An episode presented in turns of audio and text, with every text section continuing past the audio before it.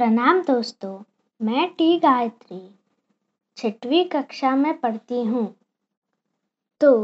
आज मैं कबीर दास की दोहे सुनाने चाहती हूँ साय इतना दीजिए जा मैं कुटुम्ब समाए मैं भी भूखा ना मरूं साधु ना भूखा जाए अर्थ कबीर ने इस पंक्तियों में स्वयं को धन की मोहमाया से दूर रखने की बात कही है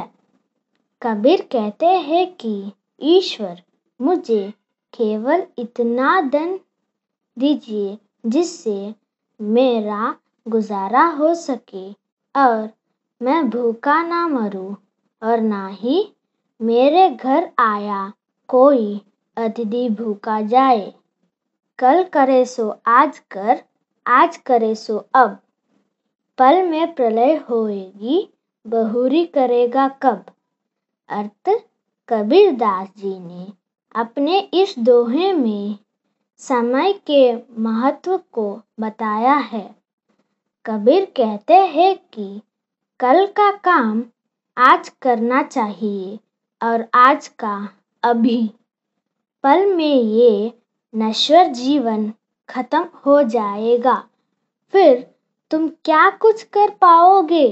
धन्यवाद